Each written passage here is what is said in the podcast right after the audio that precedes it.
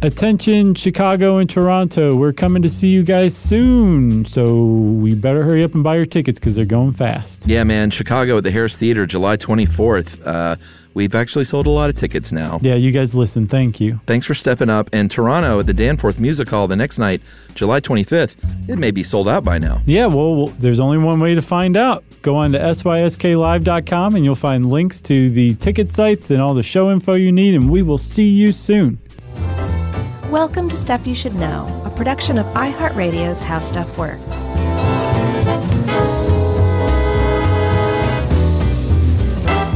Hey, and welcome to the podcast. I'm Josh Clark, and there's Charles W. Chuck Bryant, and there's Jerry over there, and this is Earth Science Time, baby. I love this stuff. Yeah, this one was a little, well, I was about to say dry. I just caught myself at the last second. Thank you. It was a little dry, though. Uh, it was, but I mean, we're talking sand dudes. There's just so much you can do with some things. You know what I mean? Yeah, but it's also one of those that's kind of neat in that when uh, next time I go to the beach Mm-hmm. or uh, the desert, I will. I'm armed with a little more knowledge, which is always nice. You gonna go do some sandboarding? I don't think so, although I did look at some videos. Sounds pretty awesome to me. It looks like a, a great way for a 48 year old to break his knee. Did you? Oh man, breaking your knee. Can you imagine? No.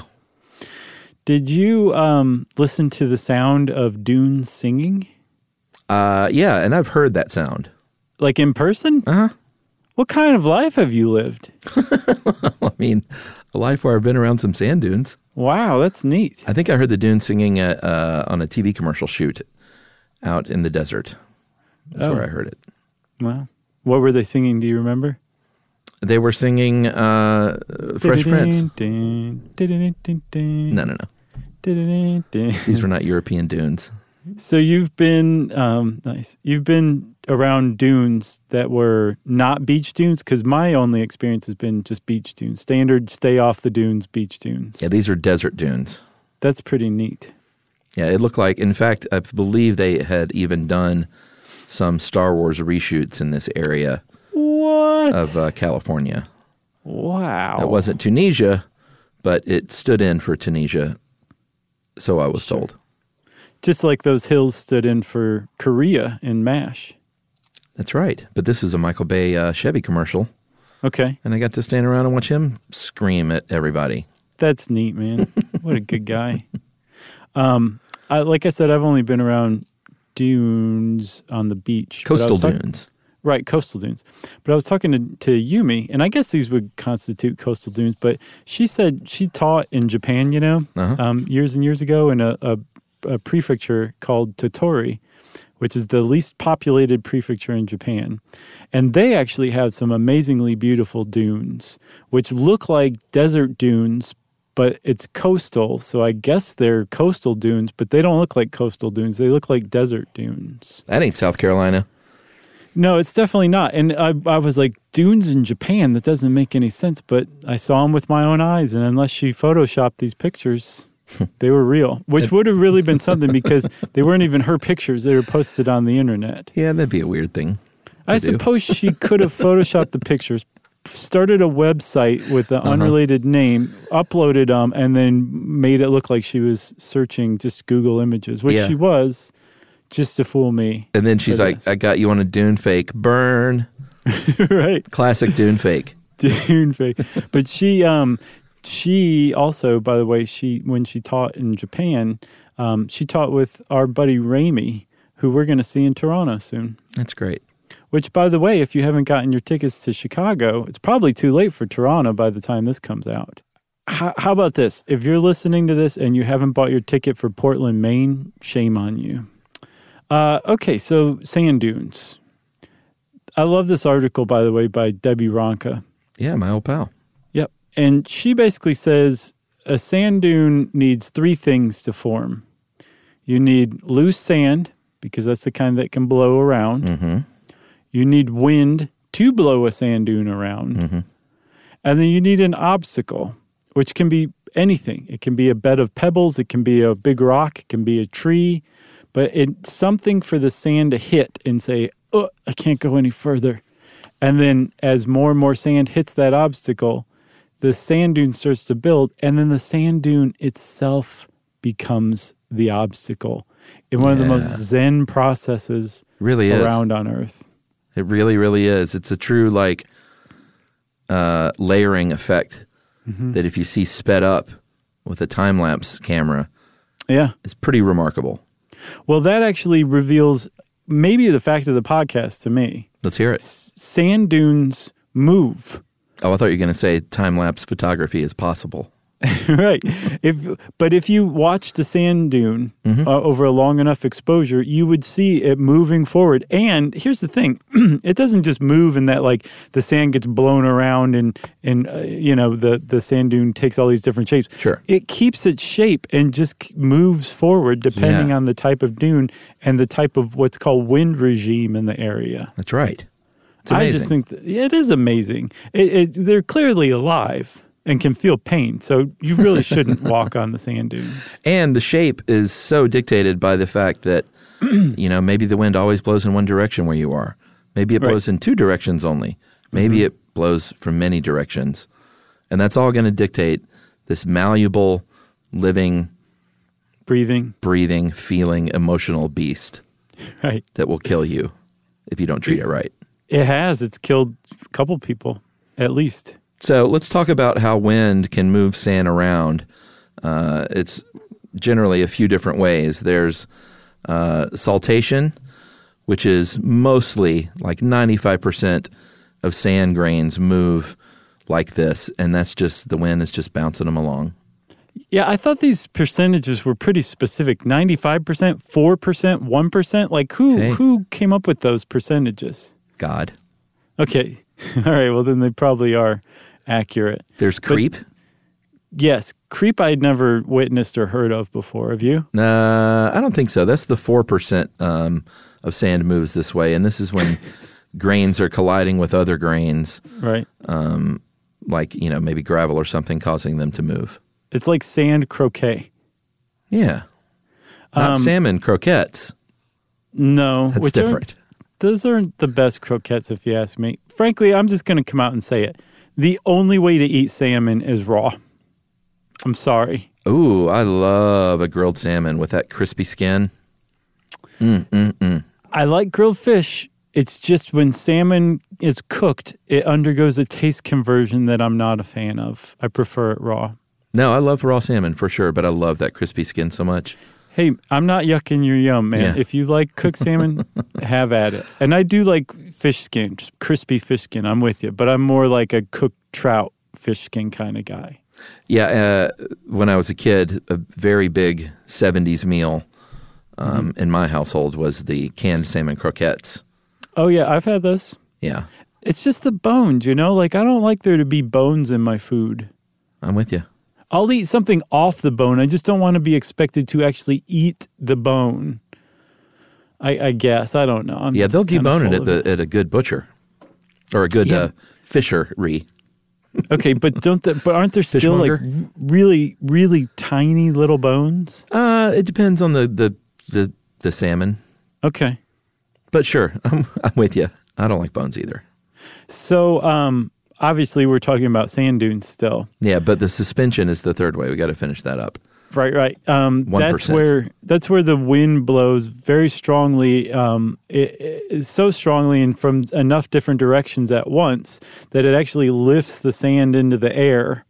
And this is what a dust storm is, or a sandstorm, or um, any number of. Basically, if there's sand blowing around in the air, this is the suspension movement of sand. Yeah, that's And up though in the air. Like when you go to the Right. beach, sometimes you'll see sand in the right conditions uh, blowing along the, the ground, that like a couple Mm-hmm. inches off the ground. That's not the same thing. Man, no, that's saltation. That hurts. That's really painful. Yeah, I guess it can hurt, can it? Oh, it can. Get a little yeah, stingy. Believe me. Yep. Hurts. So, um, we've kind of already described like how a sand dune forms, Um, sort of. sort of, but the the there's there's a lot of different kinds of sand dunes. We're going to get into it. Don't worry, but there's a general way that a, a sand dune forms where the the sand blows along, hits a something that stops its forward momentum, and then mm-hmm. it starts to pile up. And when this piling up happens, a sand dune typically undergoes a fairly predictable um, evolution, I guess. Mm-hmm. Whereas more and more sand builds up, the sand dune gets bigger and bigger. And the sand just kind of smacks into the back of the sand dune. And the lighter sand will just continue up and over the sand dune. And then once it makes it down the other side, which is called the slip face, which is the side that's protected from the wind, the um, the sand dune just kind of gets bigger and bigger. But eventually, enough sand will pile up on the backside that it, it forms a crest where it, it, it basically piles up and forms a peak or a crest or something like that. And then this crest can get so so big and so pronounced that it will actually crumble under its own weight. Yeah, I mean it's just it's like raw physics before mm-hmm. your very eyes. These layers, those light sands blowing over, and it's layer after layer building up. Then that crest gets super tall. Like you could mess around with it if you had a big bucket of dry sand with your own hand and sort of see this effect as you drop sand. Eventually, when it does collapse, it's going to avalanche down the slip face, and there is an angle. It's called the angle of repose, where it's sort of where that beautiful, um, uh, what's the word I'm looking for? Not symbiosis, but when when something's pushing against something, the other thing's pushing right back, and it all Um, agrees that just to stop there in the middle. I don't remember what it's called, but I know what you're talking about. It is beautiful. That's sure. basically it. It's about 30 to 40, uh, 34 degrees in general. And that's when it just reaches that perfect angle of steepness that it's all just stable and solid. Right. So now you have a dune. It's no longer being born. It's now living, and it's uh, it's it still can keep growing, but it's going to keep growing along these lines. Where you know, if if enough gets built up, it's going to fall down into the angle of repose. More likely, the sand will just continue going over the edge and then being built up on the backside too. Its rump will grow basically. Yeah, and if it, like it, winds are really strong, it's probably going to be taller. If the winds are really gentle, it's probably going to be more spread out. Mm-hmm. And the the direction of the wind, the angle of the wind, um, and like we mentioned earlier, whether or not it's unidirectional, bidirectional, or multi-directional, that's all going to play a part into what kind of dune you're going to get. So let's take a break, and then we'll come back and talk about the different kinds of dunes. Okay. All right.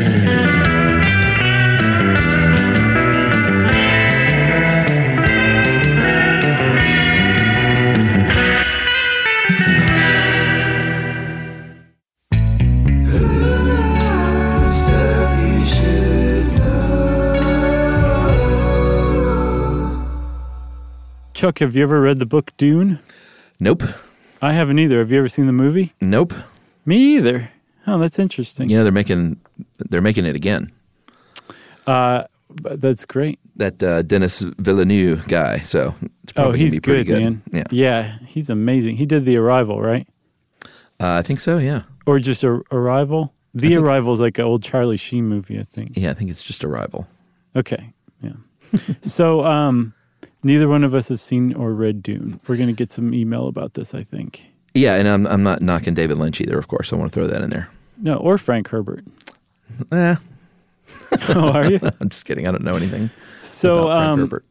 so like you were saying dunes are the result of the winds that are in, prevalent in the area and the most common dune on earth and um, little known fact well maybe not little known but interesting fact um, the most common dunes on mars are what are called crescentic or crescent shaped dunes and these are far and away the most common, um, which means that more often than not, in any given area, the wind uh, is going to be blowing in the same direction basically all the time. Yeah, and this got a little confusing for me because the more I researched the types of dunes, Mm-hmm. Like I saw one place that said there are five main types of sand dunes: Right. uh, Barchan, transverse, blowout, linear, and composite. Who said that? A, a website that, that seemed very educational and reliable. Weird. But I, I believe there are just different words for some of these, and some of these are subtypes of the main five. Right, right. Because I believe a crescentic is a Barchan dune, yes, if I'm not mistaken. N- you're not. Horseshoe shaped, front curve Yeah, I- facing the wind. I guess so. Yeah, that's the big thing is where is the curve pointing is is uh, the big differentiator for crescentic. Yeah, like I looked these up online, all, all these pictures, and like when I saw the crescentic, uh, it, these look like sort of those big, beautiful dunes from Star Wars or Lawrence Mm-hmm. of Arabia, Yeah, it's what most people think of when they think of a, a dune. like a, sand- a desert dis- dune. Right, exactly. Yeah. Thank you. So crescentic is if you imagine it as like a U shape or a V shape, the underside or the bottom of the U or the point, the outside point of the V is going to be pointing in the direction opposite the wind. So it's pointing upwind. So the wind is blowing and hitting that outside point of the V or the bottom of the U, which doesn't really make sense um, to me. The parabolic, which we'll talk about later, makes more sense. But now, anyway, is the parabolic the same as a blowout? Because a blowout dune is the opposite of a barchan yes, in that the curve, the horseshoe curve, faces away from the wind. yes. Okay. It's going to take five minutes to undo the confusion we just created. Well, and there are some uh, who- studies this. What kind of? Geologists, I believe, desert ecologists. Yeah, they, they, I'm sure they are having a ball with this one. Just pour up a drink, everybody. Yeah, all 17 of them. Buckle up. So crescent shaped ones, again, say they're U shaped or V shaped, and the bottom of the U or the point of the V is pointing facing the wind. So That's- it's pointing upwind. right. The wind blows it. The wind, the sand that it's blowing onto the backside, onto the rump of this dune, blows up. It falls down, it avalanches uh, onto the slip face, which is the inside of the U or the V and is not as protected from the wind. And what's amazing about this is because the crescent shaped dune is the result of a wind regime where the wind is blowing in one direction basically all the time. These are the dunes that can actually move. And they can move pretty fast. Well, they're one of two kinds, but they can move pretty fast a- across the desert. So much so that sometimes these dunes, when there's many of them, will catch up to one another. And they'll do some pretty amazing things when they catch up to one another. Yeah, and so much so that they can threaten uh, like villages, and people have to try and stop these dunes. Yes, some people have been known to pour motor oil on dunes to keep them from moving because it Boo. wettens the sand without it drying out. It's not a good one. Um, you could plant vegetation, although if you're in the desert, that's not a great great thing because your plants are just going to die. Um, more often than not, if you just put up fencing, that that becomes an obstacle for the dune, and the dune will stop in its tracks, and it will just keep building up on the backside. Eventually, it might be big enough to overcome the dune, but it will certainly slow it down for a good many years for sure. Yeah. But the the thing about that crescent shape one, when a small one catches up to a bigger one, a lot of things can happen. One thing is that it can appear as if the small one passes straight through the big one. Amazing. It is amazing. And then another thing that can happen is two two um, dunes. I don't remember how if they're the same size or different size. When they come together, so that the the arms or the wings or the horns of that crescent shape, right? Not the main part, but the, the the points that come out. Those are called the horns. I've actually seen arms too. There's all sorts of different names. It's a giant mess. Nobody can agree on anything with dune ecology. But when a different dune catches up and merges with it, it can actually go from two dunes to three, which is called breeding. Yeah. And the two, so there's the one dune that remains, and then the other one basically splits into two dunes that come out the arms or the points of the original dune. So when you had two, now there's three, which is pretty astounding if you ask me, because we're talking sand dunes here, and they're breeding new dunes. Amazing. I think it's pretty amazing too. So, among the five types, there's also one listed as a transverse dune. I didn't understand them at all. Well, I think these are the ones that they're long lines of rigid dunes and they're perpendicular to the wind. Uh, they have really steep slip faces uh, at the back sides Okay. and they're kind of wavy. So there's a lot of sand and not a lot of plants. And I think the dunes that, like you see, um, like behind the beach, are a lot of times are transverse dunes, Okay. if I'm not mistaken. My understanding was that parabolic were the most um, coastal dunes. Maybe not. The most coastal. right. Yeah. And I think there are different kinds of dunes even along the coast, right? Yeah, yeah, for sure. Again, it just depends on what the wind is like in an area, and because uh, wind regime is going to be different for every kind of area, there's different kinds of dunes. And uh, um, what we're talking about uh, are these standard, simple kinds of dunes. Dunes can, like we like we were just saying, can merge with one another. Winds can change, and different types of dunes will start to form. You've got um, compound and complex dunes too, which And can be two different kinds of dunes Mm-hmm. merged together. Um, so there's a lot of weird things that can happen with dunes. They're they're very rarely just a a simple, straight up, straightforward kind of dune. Yeah, there are linear dunes. Uh, These are mostly parallel to the wind, and these form these long, straight ridges. And they think, geologists think, that they are caused by wind that blows in one. They are definitely bi-directional as far as the wind goes, but they think they're caused when wind blows from one direction in one part of the year and then another direction in another part of the year. Right. So they're they're like long lines, basically. Yeah, but it's interesting that you know the winds will shift over you know like the course of a year. So it's not like every day they're shifting. No, but it's enough, and they're powerful enough that they're blowing any any kind of um, rump or base of these, and it's just a big long line of sand. Sometimes very sharp, depending on you know just how sharp the bidirectionality of the wind is. Yeah, Um, Star ones. This is one of my favorites. yeah, these are pretty cool. So if you That's have what you would think.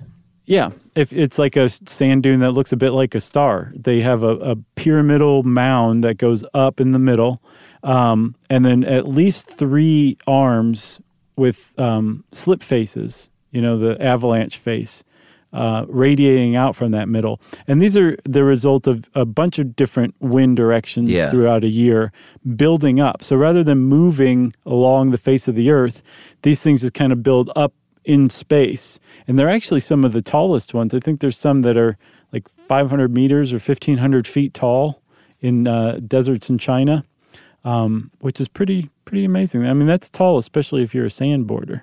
Yeah, I mean, you can simulate all this stuff. Like you can make your hand the wind. If you're at the beach and you're playing with sand, I mean, you just think about if you're pushing the sand in one direction only, it's going to look a certain way. If you push then in another direction, that's going to look a certain way. And then in the case of a star, if you're using your hand and pushing sand in in all these different directions, it's going to grow upward and it's not going to grow laterally. Right, right. We should have probably said at the outset that it helps a lot if you go look up images of the different types of dunes we're Sure. talking about. Yeah, pull your It, phone it, helped, it helped me. and look up look up dune porn. yeah, I'm sure it's out there. Um, okay, now there's parabolic or parabolic. I think What what- parabolic. I say, you say parabolic. I say parabolic. Okay. So these are basically the opposite of crescent shaped, where this time the inside of the U or the inside point of the V is what the wind is blowing into. And then the outside of the U or the outside of the V is what's facing in the direction that the wind is going, but it's downwind, right? It's what you would think of, like if you're just thinking about moving sand with wind via physics. This this one makes the most sense. But the thing about parabolic that really distinguishes it from crescent is that usually they're made of sand that is has some sort of water attached to it or vegetation so that the arms are anchored. So the arms stay in the same place. They just get longer and longer as the bulk of the dune, the middle part, keeps moving further and further away Yeah. which is pretty cool. If you, especially if you imagine this stuff on a like a time lapse or you know happening really quickly. Yeah, I mean, it can be little trees, shrubs, uh, grasses. We'll, we'll talk more about what can grow in dunes, but these things very much serve as the anchor on those arms. Uh, and these are not going to be very tall, obviously, if you think about like the way they're going to form, the fact that those arms are anchored down. They're not going to be super tall. Um, and then where that vegetation is going to stop, it's going to slow the advance of that sand accumulation. Right. They used to think it was strictly just the vegetation um, that anchors the arms, but they apparently have discovered recently that no, it's actually more waterlogged sand like in the arms than than we previously thought, and it's probably the water. It, it acts as motor oil. That's right. And then on this original list of five main types, the composite dunes were the last one listed, and this is a, just sort of a combination of two or more types of other dunes. Um, these are really big. They're very tall. Uh, they for, form these big hilly forms called draas, D R A A S, Okay. and they're mostly transverse and linear dunes, and they can be like taller than 400 meters. They're they're gigantic. Wow, that's really cool. Yeah. What makes them so big? I think just uh, the, the combination of the dunes. Wow. Like- oh, just like- just running together. I think so. That's pretty neat. Um, there's another one I want to give a shout out to, Chuck, is li- lithified dunes or slick rock, Oh, sure. like the kind that, that you see like in a painted desert or whatever. That's actually like a, a hardened sand dune that over time water has flown, has moved through. And as it moved through, it basically fossilized the sand dune because it deposited minerals of different types. And these minerals can create like layers or strata um, that that have different colors. And that's but it's actually originally it was a sand dune. Gorgeous. I've been Love to it. Utah quite a few times. Yep. Uh, and we should talk about the subaqueous too, Okay. uh, because those are pretty great. They're underwater dunes, and uh, if you've like you see these a lot in natural channels like rivers and stuff, Yeah. um, but they can also form in you know in a canal that man has built, which is pretty interesting. They move downstream. Always. and they tend to be of the same height and the same wavelength, the same frequency. Like Yeah. they're they're equally spaced apart. And I didn't realize this, but it makes total sense. The presence of um, dunes on the bottom of like a channel or a river or something, it, it increases the river's likelihood of flooding because it decreases um, flow. It increases resistance, decreases flow, and so the the water actually piles up and overflows because it's running into sand dunes at the bottom. Amazing. It is amazing. I don't know if we've gotten this across yet or not, everybody, but sand dunes are a little more amazing than you might have thought. Certainly more amazing than, say, jackhammers. you want to take another break? Yeah, let's do it. We're going to take a break, everybody, in case you didn't hear, and we'll be right back with coastal dunes.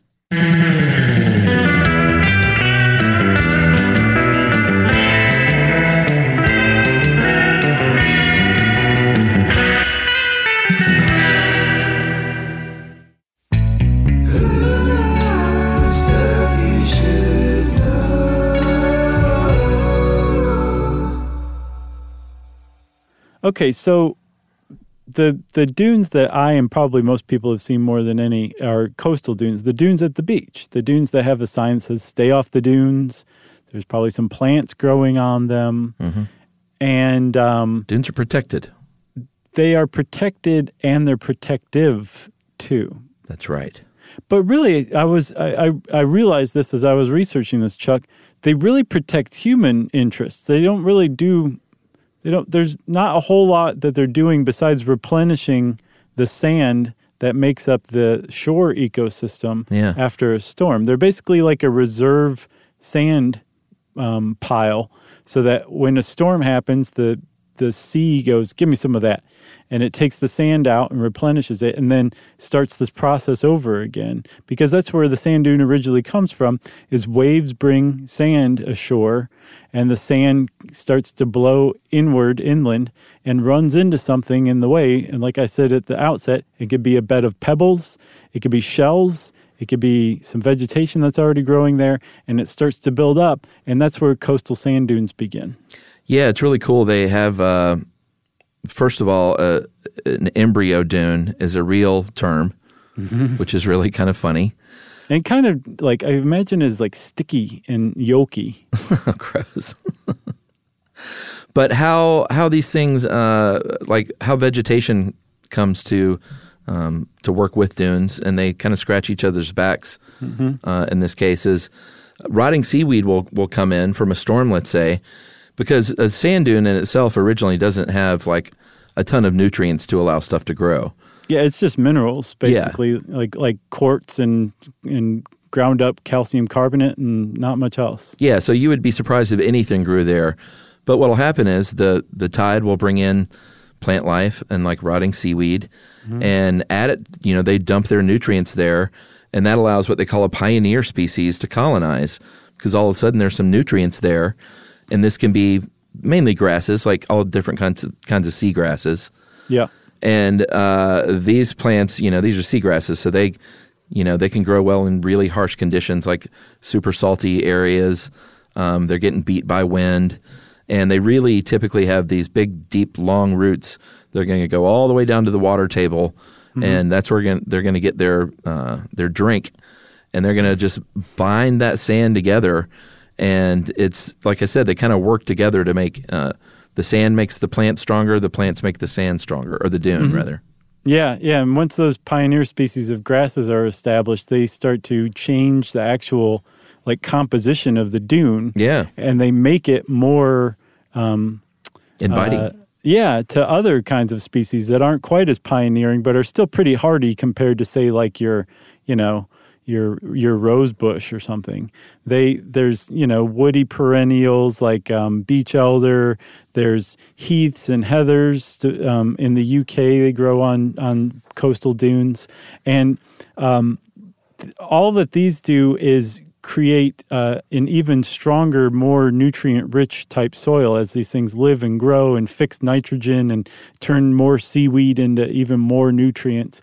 Um, and they also allow it to retain water, although I think basically to a species, any plant that can grow on a sand dune is is basically developed um, techniques to resist losing water. Like they have small crinkly leaves Right. that that don't evaporate water nearly as easily. So the the name of the game is to get as many nutrients out of an unfriendly um, soil as possible and keep as much of the water as you can get from the water table. Yeah, which is why they protect dunes. I mean, when you when you go to the beach, you're going to see signs that say "Stay off the dunes," and you don't want to, you know, because the fear is that humans will go in there, which is exactly what would happen, and uh, trample on these grasses, and then that little relationship is busted apart when those grasses die off, or even worse, are pulled up maybe, uh, because you want to take some home or something, and then the sand dune is compromised. Look what I got from the beach. Yeah, So uh, one one uh, even without human intervention, these coastal dunes can turn into parabolic dunes if something happens, like a storm surge happens and carves out like a, a significant portion of the sand in front of the dune, because now there's nothing holding that dune in place and it's exposed to the wind even further. Yeah. And so the dune itself will start to move forward, but the arms will stay in place, and the, the coastal dune is just turned into a parabolic dune, too. And it's moving inland, which, if you have a, a house built there, that's a problem for you. But one thing that I didn't realize, but I totally, now I've, I've seen it all over the place, but I never put two and two together. If you've ever noticed, um, a, an established beach will almost always have like a, a conifer, like pine tree forest. And apparently that's like the end result like of the progression or evolution of a dune ecosystem is a pine forest is going to grow because they're adapted to grow in this this soil that's been prepared over time that started out as a, a single piece of dead seaweed and ended up into a whole pine forest. I mean, for sure, there are a lot of pine trees in the Florida Panhandle. Yeah, but you never think about it. But that's uh, that that's like a dune ecosystem. But that's part of the dune. That's like the I think the climax ecosystem is what they call it. Yeah, and I don't know if you've ever been to a beach not so long after a hurricane has hit, but it uh, it's just devastating to look at. I mean, you always uh, obviously think of people and homes that are destroyed and stuff like that, but if you look at the actual beach itself, um, it's pretty brutal. Like it can take decades for that beach itself to recover and for those dunes to recover. Um, like I was in uh, South Carolina not a couple of years ago, not too long after one of the hurricanes, and it was like you're used to seeing these big, broad beaches with these big, flowy dunes, Right. and this was like a cliff. It was just sand that eventually went up. Uh, you know, the water line met just a hard, like, geez, it man, in some places like ten and twelve feet, uh, like a sand cliff, mm-hmm. and it just looks completely unnatural, like not like the beaches that you're used to seeing.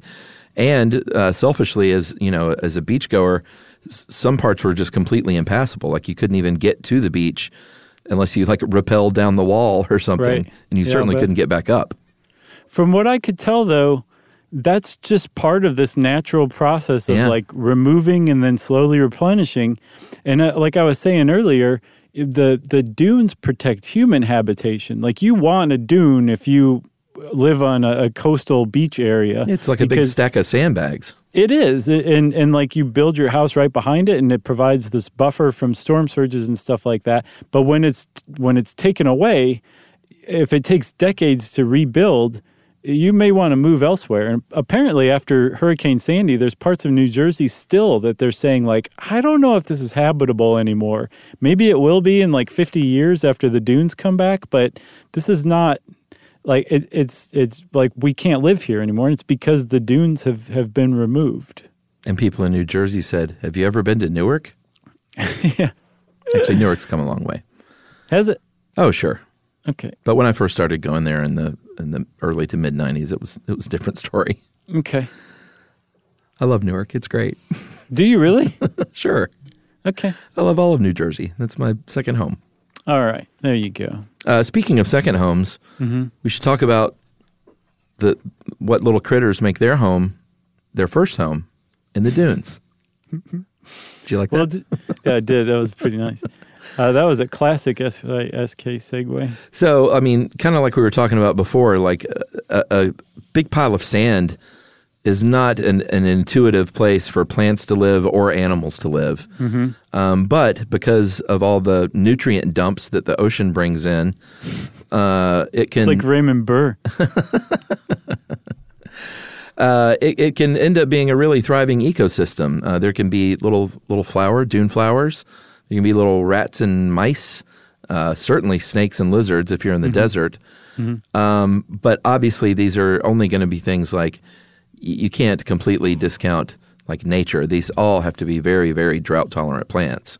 Oh yeah, for sure. But they're adapted to, to grow on these dunes, and you know when you add a plant and a lizard and uh, an insect and a, a bird or something like that, um, you got yourself a nice little ecosystem going. And there are definitely dune ecosystems that have developed over time. Beetles, crickets. Yeah, I was looking up. I was like, are dung beetles a dune bug? Apparently, my friend, du- dung beetles are an anywhere beetle. They're on every continent in just about every ecosystem except for Antarctica. Oh, really? Yeah, we're gonna have to do at least a short stuff on the dung beetle because it's a poop beetle. It gathers poop, and I Yeah. think that's pretty neat. Yeah, I remember watching those guys uh, roll those little poop balls around in the uh, what was it, the Planet Earth videos? Yeah, for sure. Pretty great. Or maybe it was Microcosmos. I can't remember. It was they. They're. I mean, they're they're pretty frequent TV guests. They've been in a lot of movies. Yeah. Remember when they were on the Mandrell Sisters show? yeah, Oh man, that was really so brought good. the house down. Mandrill sisters. Wow. Did you watch that? No, I, Okay. I grew up in Ohio. We didn't have that. Oh, it was nationwide. Are you kidding me? No, I'm. I'm, I'm sure. I'm kidding. This is when like people in New York City watched Hee Haw. Right. Yeah, I know. Everybody was on CBs and acted like they were truckers, wore trucker shirts. Crazy. That was a cool little period in the 70s, you know? Yeah, it was a little weird. Trucker culture took over. Yep. Uh, what else is going to hurt dunes? Deforestation. Sounds weird to use that word about um, sand dunes. But yeah, I mean, there's those It's conifer forests. Yeah. Yeah. You can deforest a conifer forest just like any other forest, you jerk. Not you. I'm saying the person who cuts down the, the conifer forest. That's right. Yeah. Uh, what else? You got anything else? Uh, no, we talked about the singing sand dunes, which if you haven't heard, go listen. It's pretty neat, and it's really just sand, dry sand falling over itself in an avalanche. And again, proof positive that sand dunes are alive and can feel pain. That's right. That's it for sand dunes. I think the last thing we have to say is stay off the dunes. It says stay off the dunes, just don't go on them. Especially with your dune buggy. Yeah, that was uh, that was another '70s little fad too. Dune buggies. Yeah, they they also have beaches still where you can drive your car. I'm not a big fan of that.